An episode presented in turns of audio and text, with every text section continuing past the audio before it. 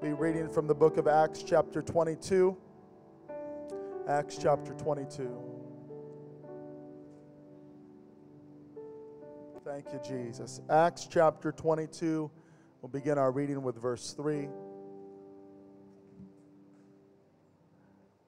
Thank you, Lord. Well, we are in that part of the year where the thermostat is switched from cool to heat.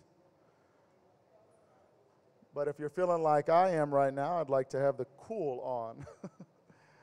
but uh, so glad for the faithfulness of God that is proven to us throughout every season of life. Acts chapter 22 and verse 3. This is the Apostle Paul he says, I am verily a man which am a Jew, born in Tarsus, a city in Cilicia, yet brought up in this city at the feet of Gamaliel, and taught according to the perfect manner of the law of the fathers, and was zealous toward God. I was zealous, passionate, sincere, genuine toward God, just like all of you are here this day. Verse 4, he says, I persecuted this way unto the death, binding and delivering into prisons both men and women. Notice how he phrased it. He said, I persecuted this way unto the death. That phrase, this way, he's referring to Christianity as we know it. He's referring to followers of Christ that they characterized by referring to them as people of the way. Because how many knows to live for Jesus Christ means you're on a path and you're walking that path.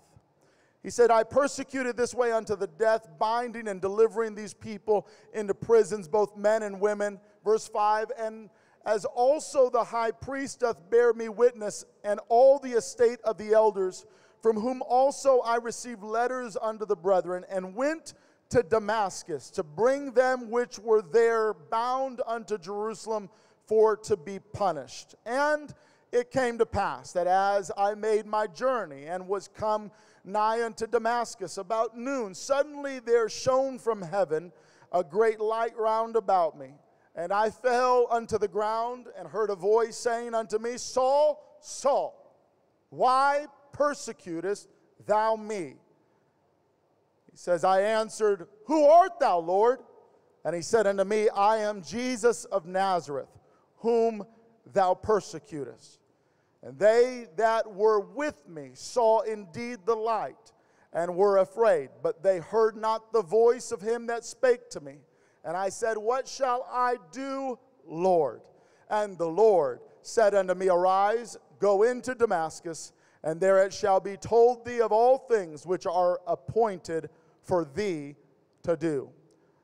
Somebody say amen to the word. Hallelujah. Amen. I've come to preach from this subject that I feel led of the Lord to share with you today. When your mess is better than your best when your mess is better than your best. Would you lay your Bibles down and free up your hands one more time so that we could lift them up toward heaven and ask the Lord very specifically to speak to us today from His Word? Lord, we love you. We thank you so much for this day. Thank you for my church family. Thank you, O oh Lord, for people that have given themselves to the spiritual discipline of prayer, that have been praying that you would continue to order the steps of the refuge, that you would allow us to make a great impact on this city and the surrounding area.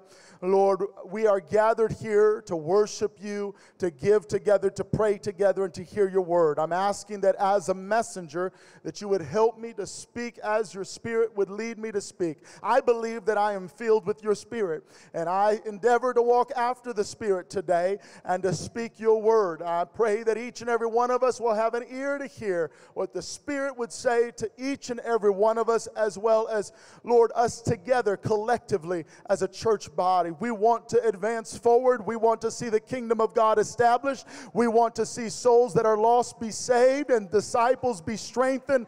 In the name of Jesus, we pray all of these things. We give you all the glory. Would you clap your hands and give the Lord glory right now and give him praise? We love you, Jesus. Thank you, Lord. Thank you, Lord. Thank you, Lord. Thank you, Lord. Hallelujah. Praise God. Praise God. Praise God. God bless you. You may be seated. Thank you for standing together with me in honor to the word of the Lord. When my mess is better than my best. Recently, and I've referred to this podcast before that I listen to quite regularly, called The Briefing. It's hosted by a minister, Southern Baptist minister named Albert Mohler. And he had a special episode on Friday, September 18th. And what he endeavors to do is supply world news through a Christian perspective. Albert Mohler began his remarks by stating Supreme Court Justice Ruth Bader Ginsburg died at her home tonight in Washington, D.C., bringing to an end one of the most epic and influential tenures of any justice on the Supreme Court of the United States. By any measure, Ruth Bader Ginsburg was history and she made history. Later in his comments, he shares the things that she fought for during her career, being a very vocal leader in the drive for women's equality and overall feminist movement. The fact is, he says, the fact is, Ruth Bader Ginsburg was one of the most effective defenders of abortion which is to say, one of the most significant advocates of legal abortion in any recent period of American history. What she made very clear is the fact that she was going to uphold, to the greatest degree of her influence, what she would have considered a woman's right to abortion under any and all circumstances. She dismissed the fact that any government had any right to speak into this issue on behalf of the dignity and sanctity of the unborn life. Listen carefully. And let's just remember, he goes on to say, what we're talking about here with partial birth abortion.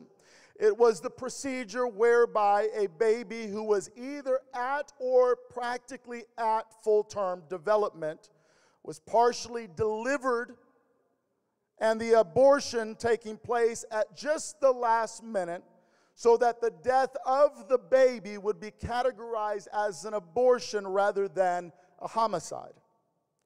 Now, one of the things for Christians to consider here, he says, is the fact that we often tend to use language and furthermore, even to fall into patterns of thinking that insinuate that we are looking at our side coming with principles and convictions up against the other side that comes to us merely with an agenda.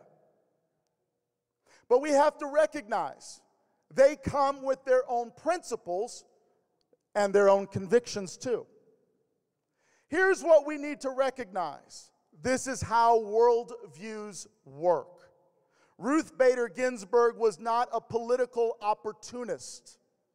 She put herself on the line at a time when it was politically and, for that matter, professionally unpalatable and almost untenable. It was not popular. She put her career at risk. She, she had graduated from Cornell University, where she met her future husband, Martin D. Ginsburg, who also became a lawyer. She and he eventually went to Harvard Law School.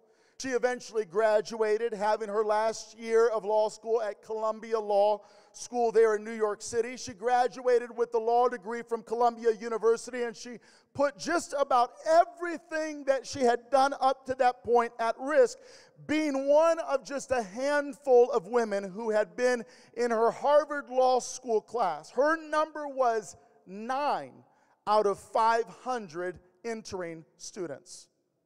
Stay with me today.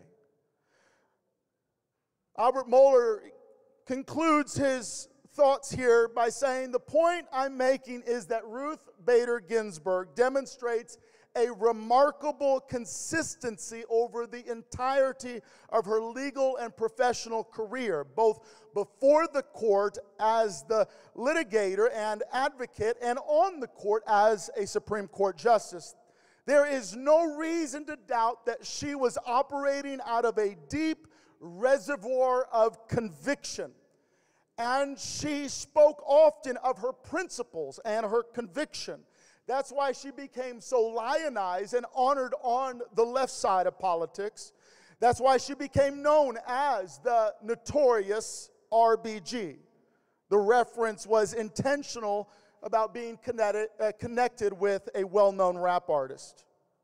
So Christians here should pause for a moment and recognize that we that what we're actually observing here is that very deep and very genuine division amongst the American people when it comes to our basic understanding of the world. Those basic principles and convictions from which we operate. Here's the point it's not enough to be a person of conviction. It's not enough to be a person of principle.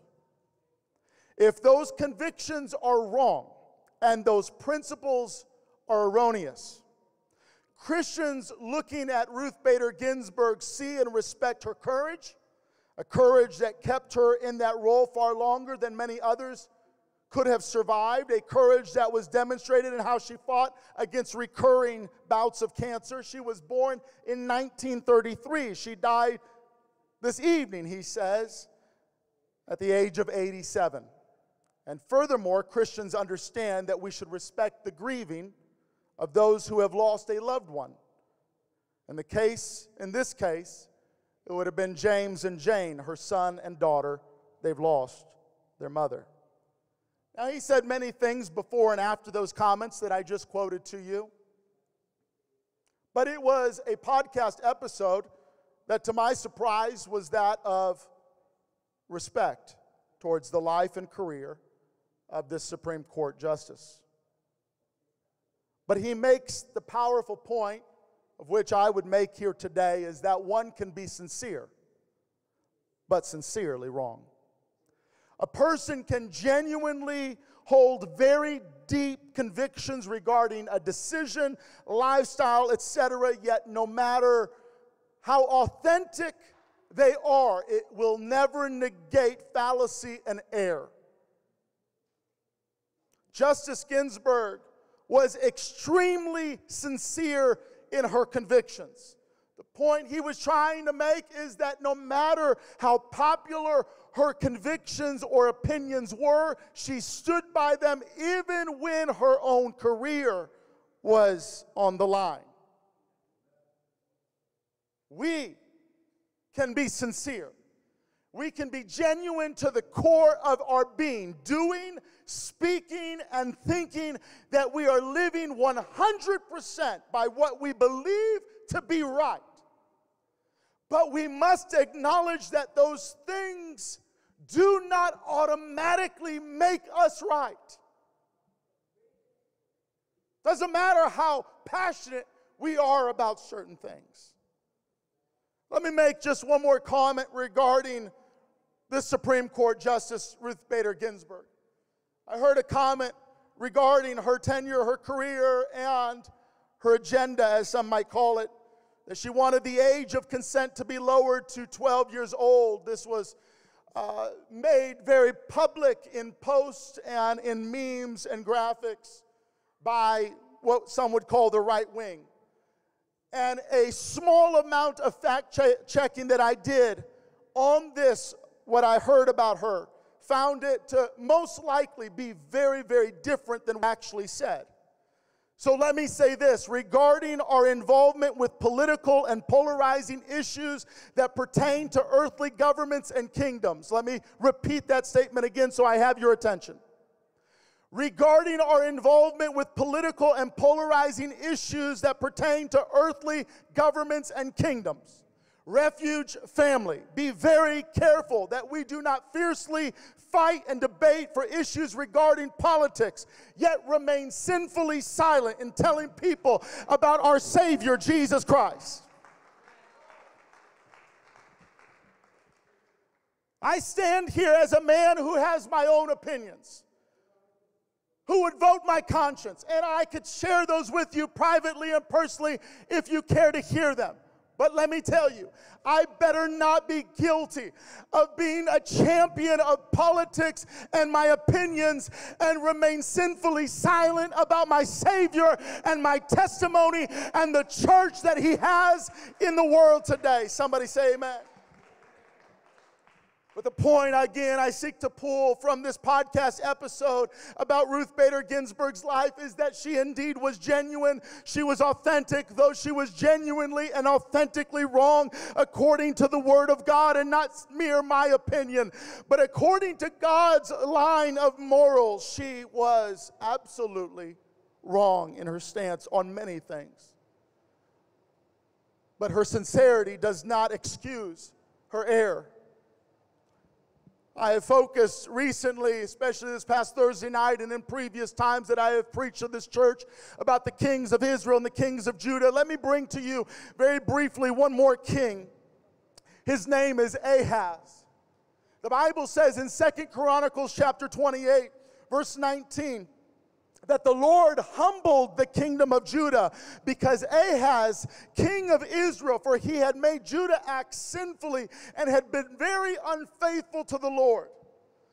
So we find that the king of Assyria is used as an instrument of the Lord to come against the king of Ahaz and Judah and afflict him instead of strengthening King Ahaz. Listen carefully. Verse 21 of Second Chronicles 28, the Bible says, Ahaz took a portion from the house of the Lord and the house of the king and of the princes and gave tribute to the king of Assyria. But the king of Assyria, even with all that he gave him, did not help Ahaz. It goes on to say in verse 22 in the time of his distress, Ahaz was in great distress.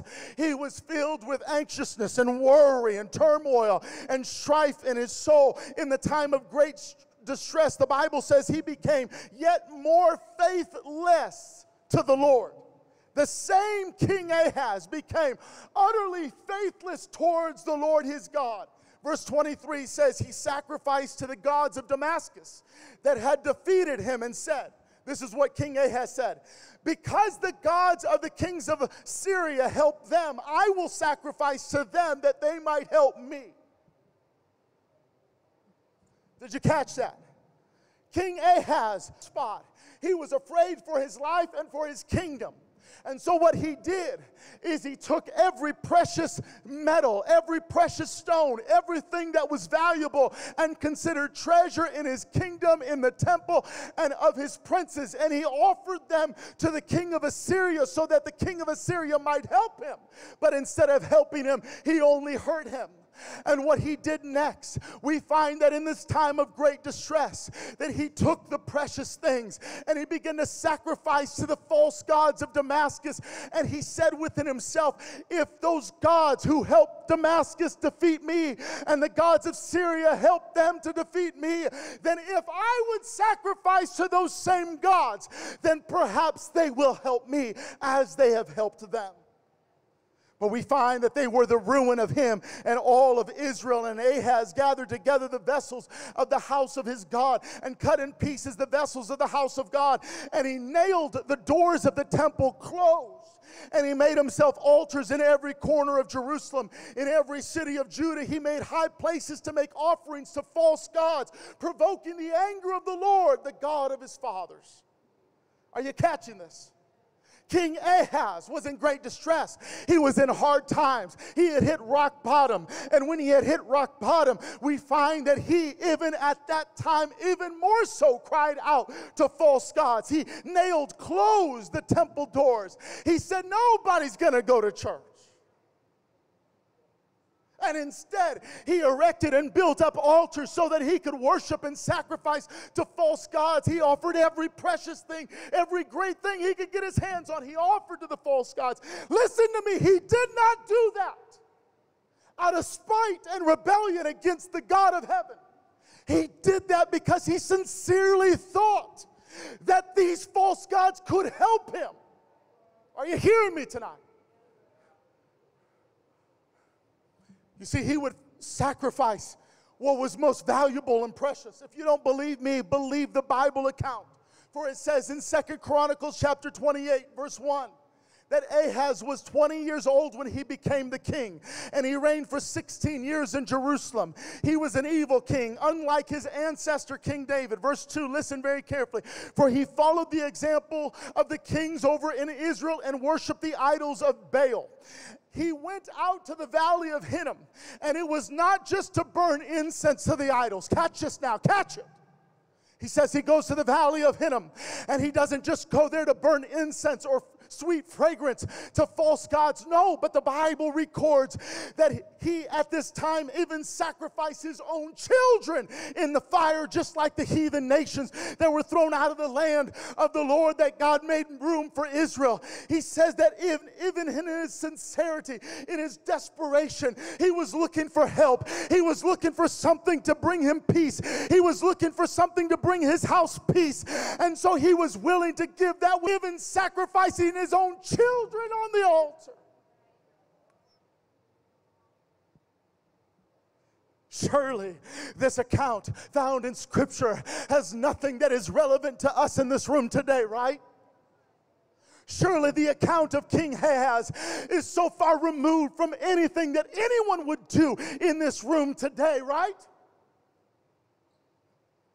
I'm not convinced.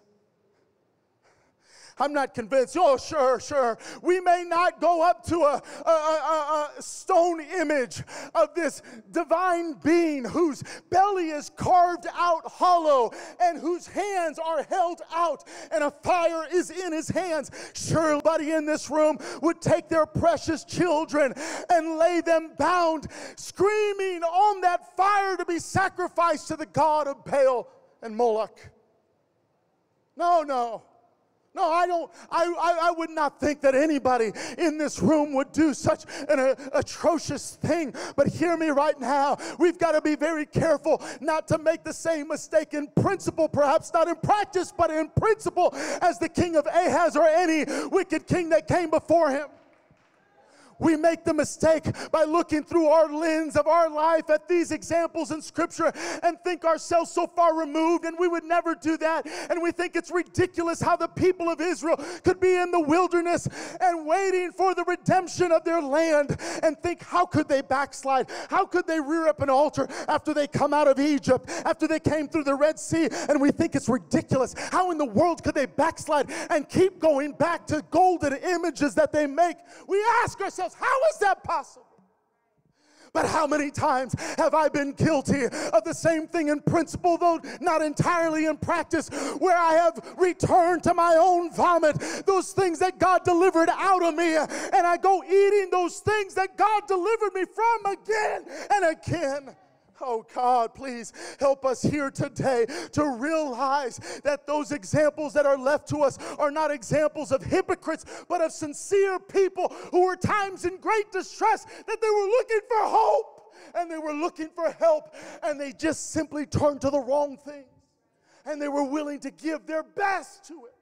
Hear me now. They were willing to give their most precious things, valuable things, their money, uh, their time, and their children. They were willing to invest their money and their time and their children, giving themselves devoted to something that they are convinced. They are convinced that it will bring them peace. They are convinced that it will help their home. They are convinced that it will bring them victory. Help me. Help me, Lord. I find in scripture an example of another king. His name is Asa. And Asa had a problem. But even in his plight, he would still not turn and seek the Lord. The Bible records in Second Chronicles chapter 16, and the Bible says that Asa developed a serious foot disease. Yet, even with the severity of his disease, he did not seek the Lord's help, but turned only to the physicians. I'm not here damn and condemn physicians and doctors and nurses or medical professionals. No, my family and I, we will make ourselves available to the guidance and the counsel of medical professionals just like the rest of us. But hear me today in the times of the severity of our disease or disease, the times when we are made to feel uncomfortable, the times when the ease of our lives is stripped from us. It is in those times that God would like to see a radical turn of repentance where we turn to him and we trust Him and not the arm of our flesh and not the arm of man and not the resources that we can avail ourselves to. Even if they are physicians, ultimately our cry ought to be to the Lord God of heaven that He alone can help us. Somebody say, Amen. We ought to turn to the Lord. We ought to turn to Him with everything we ought to give him our best. But I'm here to convince you, I'm here to warn you that sometimes your best is not good enough. And that your mess can do you better than your best. The Bible says in the book of Isaiah, I was reading it this morning, Isaiah chapter 1, verse 9, the Bible says, If the Lord Almighty had not stepped in to save a few of us, we would have been wiped out like Sodom and Gomorrah. Listen, you leaders of Israel, of which I would echo and say, Listen, you leaders of the refuge church, listen, you leaders of your homes, listen, you men. Isaiah says, You men of Sodom and Gomorrah, as I call you now, listen to the Lord. Hear what he is telling you. Somebody lean forward like you're listening intently. Lean forward, lean forward. Listen. Hear what the Lord is telling you. Here it is. I'm sick of your sacrifices. Say, what? Don't bring them anymore. Come again? I don't want the fat of rams. I, I don't want to see the blood of your offerings. Who wants your sacrifices when you have no sorrow for your sins? The incense you bring to me is a stench in my nostrils. Your holy celebrations of the new moon and the Sabbath and your special days for fasting. You're fasting. Even your most pious meetings, they're all frauds. It's a charade. I want nothing more to do with them. I hate them all. God says, I can't stand the sight of them. Everybody say, Oh, me. Everybody say, Oh, me. He said, I can't stand the sight of them. From now on, when you pray with your hands stretched out to heaven, I will, I will not look, I will not listen. Sounds like a Dr. Seuss book. Even though you make many prayers, I will not hear them, for your hands are those of murderers. They are covered with the blood of your innocent victims. Oh, wash yourselves, be clean. Let me no longer see you doing all these wicked things. Quit your evil ways. Learn to do good, to be fair, and to help the poor, the fatherless, and the widows. Come. Let's talk this over, God says. No matter how deep the stain of your sins, I could take it out and I can make you clean as freshly fallen snow. Even if you are stained as red as crimson, I can make you white as wool. If you will only let me help you. If you will only obey, then I will make you rich. But if you keep on turning your back, choosing to listen to me, you will be killed by your enemies. I, the Lord, have did you hear what he's saying? Let me put it to you this way your best won't do, but your mess will do better than your best. He says, Quit trying to play games, quit trying to put on the mask, acting like everything's all right, and bringing these great, wealthy, pious sacrifices. I see the things that you put in the offering plate. I hear your voice when you make a song of melody. I hear your prayer when you make it loud, loud enough for everybody to hear, but I won't watch them, I won't hear them, I won't receive them. Why? Why? Because your heart is not right, it's far from me. You're pretending that everything's okay and you're bringing me your best. I won't deny it. It's your best. You're giving me your best offerings. I don't know if I've ever received a better offering than what you're receiving, materially speaking, than you've ever given before. But let me tell you, it's not your offerings I want, it's your heart. It's your heart. It's your heart, and your heart's a mess. And your heart's filled with guile, and your heart's filled with bitterness and, and anger and sin. Your heart, your, your heart is torn in two, and it's looking towards this way and that way, and it's looking every way, which way but me, toward me. He says, I don't want your best. I want your mess. I want you to be real with me. I want you to come before me in an honesty and a truthfulness that says, Lord, I need your help. Hallelujah. I'm reminded of the scripture where the Bible says that His strength is made perfect in our weakness, not in our strength. He doesn't take our great talents and our abilities, our great treasure, or our time that we give to Him and say, Look, it, I'm going to receive glory through the best things that they have to offer. Oh, make no mistake, God does deserve first. God does deserve first. God does deserve our best. Make no mistake about that, but don't misunderstand the, the, the, pursuit of priority to be confused with the God who looks for sincerity. Just while people can be sincerely wrong, God does not excuse you to try to give truth without sincerity. Jesus said, I know you're looking for a place to worship to the woman at the well in Samaria in John chapter 4, but he says the time and the hour is now when God is looking for true worshipers and he's looking for those who will worship him in spirit and in truth, those who will worship him sincerely and honestly, those that will give themselves to the word of God and to the pursuit of God himself. Somebody shout, Amen. What does God want from me? I bring this message to a close. Maybe you've asked this question out loud. Maybe you've asked it just in your own musings, your mind, your thoughts. When you're at the end of your rope and you feel like there's nothing left to hold on to you and you're losing strength and you're about to let go and you're just wondering if I should just give up. And you ask, when you feel like everything's against you, everyone's against you, everything's going wrong, you ask, What does God want from me?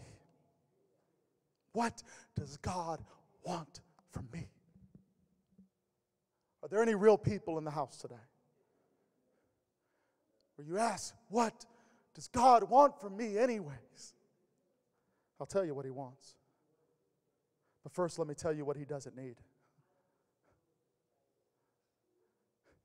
He doesn't need your money, though He expects us to honor Him with the first tenth of our increase. He doesn't need our talents. For he could take a man who is slow of speech and lead two million people out of Egypt.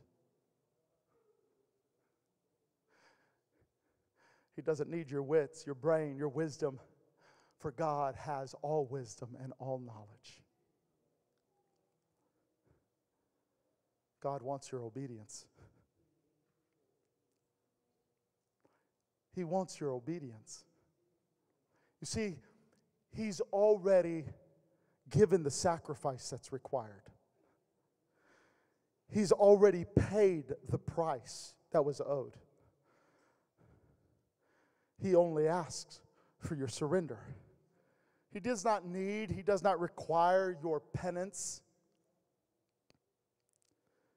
but he does call for your repentance. For by grace are you saved.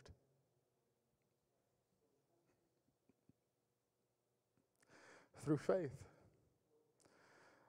Not of ourselves, it's the gift of God, not of works, lest any man should boast.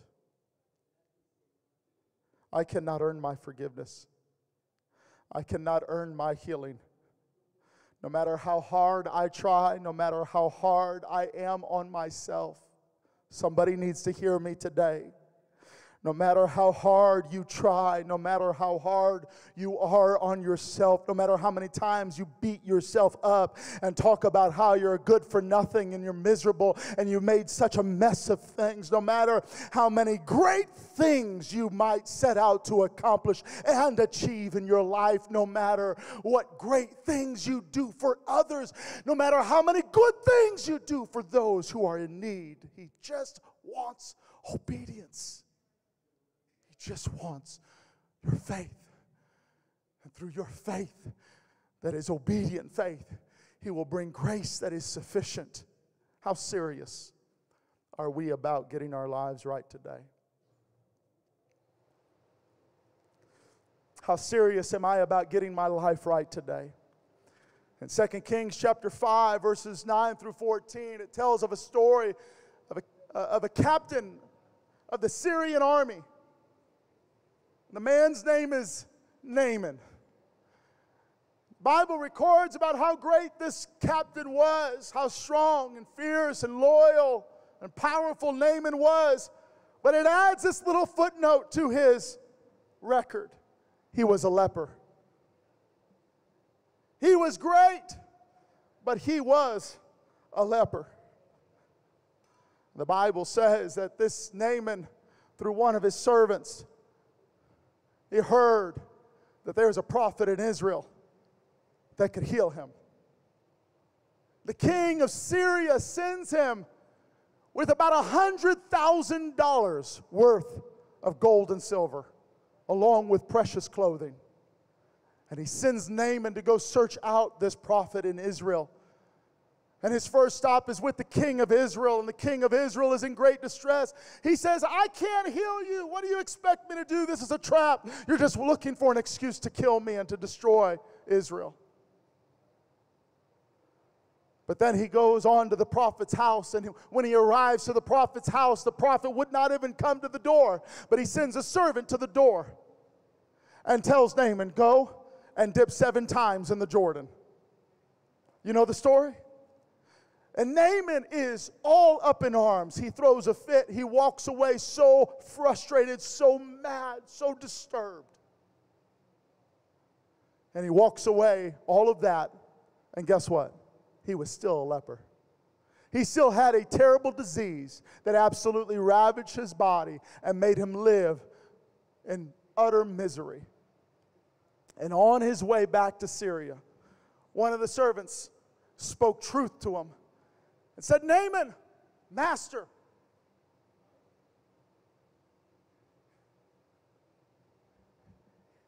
you know that if he would have asked some great thing of you, you would have done it. No doubt.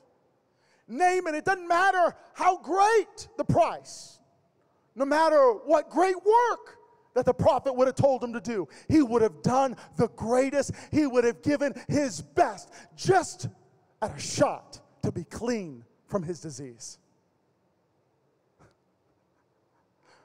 But because he asked you to dip in the lowly, humiliating Jordan River, you walk home today filled with disease. That's right. And Naaman, realizing the error of his way, he swallowed his pride and he went to the Jordan and he dipped just as the prophet had said. And on the seventh time, he came up out of that water, and his flesh was as pure and clean as a newborn baby, restored whole. With every head bowed and every eye closed, I hope that somebody is making the connection in your mind from the Word of God from heaven to your soul and to your life. I don't know where you are. I don't know what you're facing today, but I'm here to tell you that God is not asking for some great expensive gift. He's not asking for some deed of penance where you beat yourself up or do something to yourself that will somehow pay the wages of your sin. No, He's already paid them for you. He's just looking for you to humble yourself and turn in your mess so that He could clean you up. It's not much. In fact, when you look at it, you're going to say, Is that all? Is that all you want from me? In fact, it's going to be so simple that you think that it's beneath you and that it won't work. But I'm here to tell you that the same message that worked for the first century church will work for the 21st century people that are gathered here today. It's not great, it's not some gigantic task. No, it's just putting a step of obedience in front of another step of obedience and saying, Lord, I will live for you, I will walk after your ways. Oh, come on, lift up your voice right now. Begin to call upon the name of the Lord. I started off this message reading from Saul or the Apostle Paul's life and testimony. He said, Listen, I was so filled with passion and zeal. I was doing everything I could do for God, but guess what? I was doing it all wrong. And I didn't know it until God stepped in and He showed up and He showed me a better way. He showed me who He was. Someone here today, I don't doubt that some of you are so sincere, that you are so genuine in your desire to do what is right and to make the best for your, for your life, for your family, for your children. But don't be mistaken, God's not looking for the complicated. He's not looking for some grand gift. He's looking for your obedience. He's looking for you to make your way down to a muddy river where your mess will fit in with all the rest. And you'll simply obey. Say, Lord, I surrender to you.